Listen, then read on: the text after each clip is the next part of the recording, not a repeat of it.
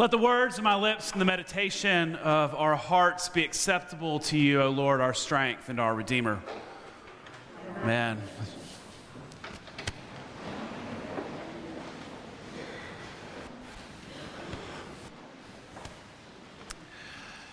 I think many of y'all know this. There, there's this spirit of St. Stephen's where you, sometimes you got to go big and bold and outdo yourself. Um, I just have to recognize, holy cow.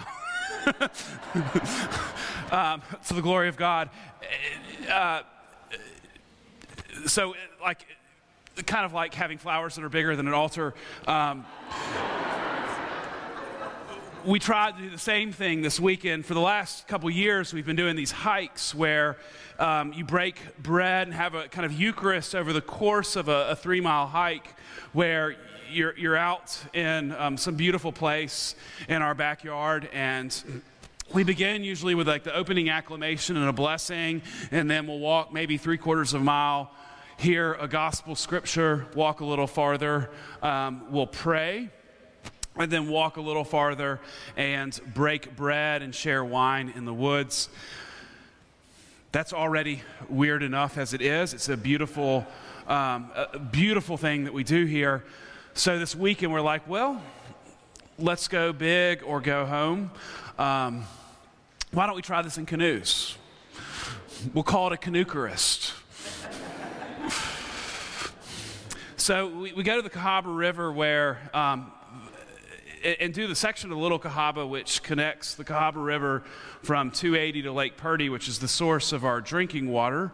Um, you may be wondering why you do this, but the, it's significant. It's the source of life for us. It's the same water, actually, that will be poured into the wine when we set the table and consecrate the bread and wine. So, what a better thing to do to go out and be a part of what gives us life. And so we paddled up, and then um, when we got to this really shallow section, we flipped a canoe over upside down, and the base of the canoe became the altar. And we shared bread and wine, uh, shared some of the um, Chabad bread that. Um, the challah bread that came from the Chabad Center um, that was made specially for St. Stephen's. Um, this, this beautiful celebration. Um, but we also asked some questions.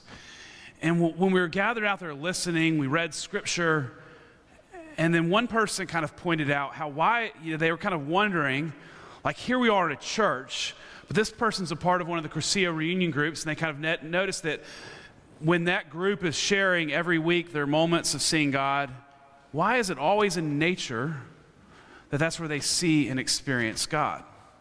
Now, you need community to kind of recognize that, but it was interesting. And then another person, um, Christina, kind of shared that w- when she is in nature, it helps her to be alert to, to what she doesn't notice otherwise. Now, think about that. Being alert to what you don't notice otherwise.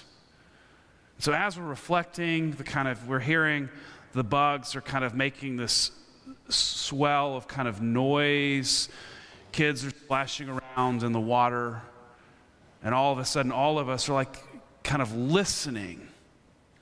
And there's this kind of current, this song that is, that is being sung by nature that if you're not listening, if you're not paying attention, you miss it completely. Now, this is the this is, this is important. Like, because by acknowledging that, what we are essentially saying is that there is something else taking place. There is this movement in this world. There is all this stuff that is going on. And if we're not paying attention, we miss it. We miss it. Now, this portion of Scripture in Luke's gospel, Luke is talking, essentially saying, Look, the kingdom of God is yours. Now go, sell your possessions, give it away, and pay attention, and you will notice it. Which is interesting because it's possible that there's, you know, if we're to take this metaphor, of course, I think most of us recognize that our possessions and our money can get in the way of, of, of noticing, noticing things. That's an easy kind of jump to get to, but it's not stewardship season yet, so I'll hold that off. But what if there are things that distract us and keep us from knowing and seeing what is going on? What if there are things that keep us from seeing that current? Maybe it's being inside.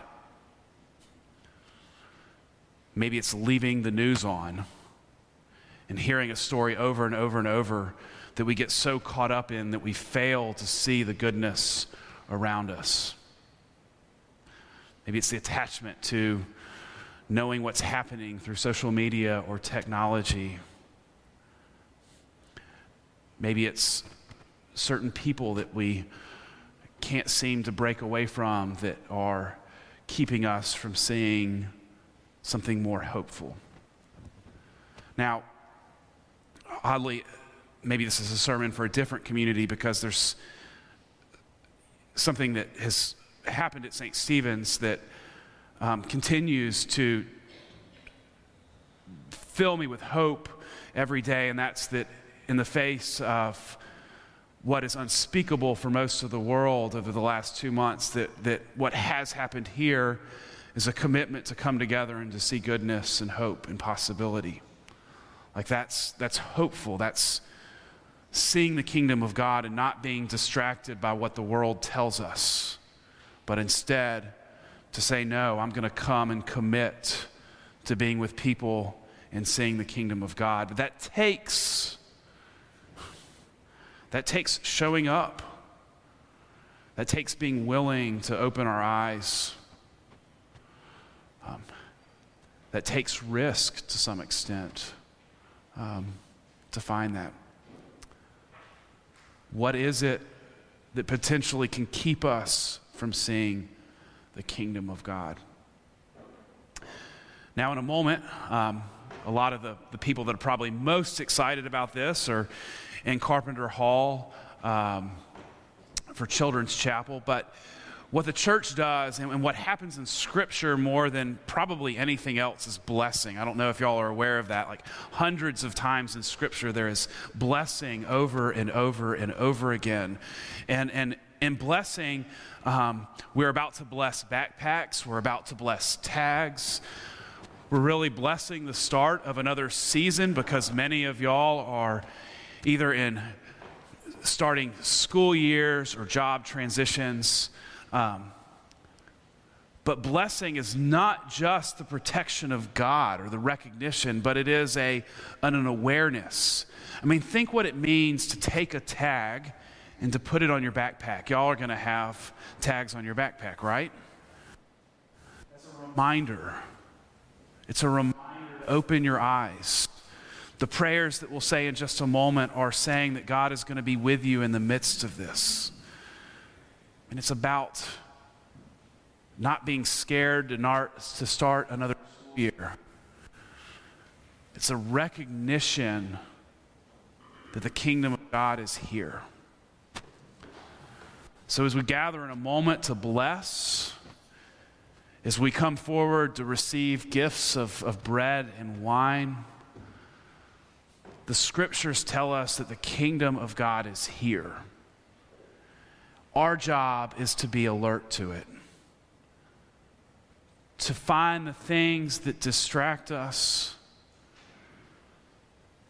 to turn off the things that are giving us a different message or a different image,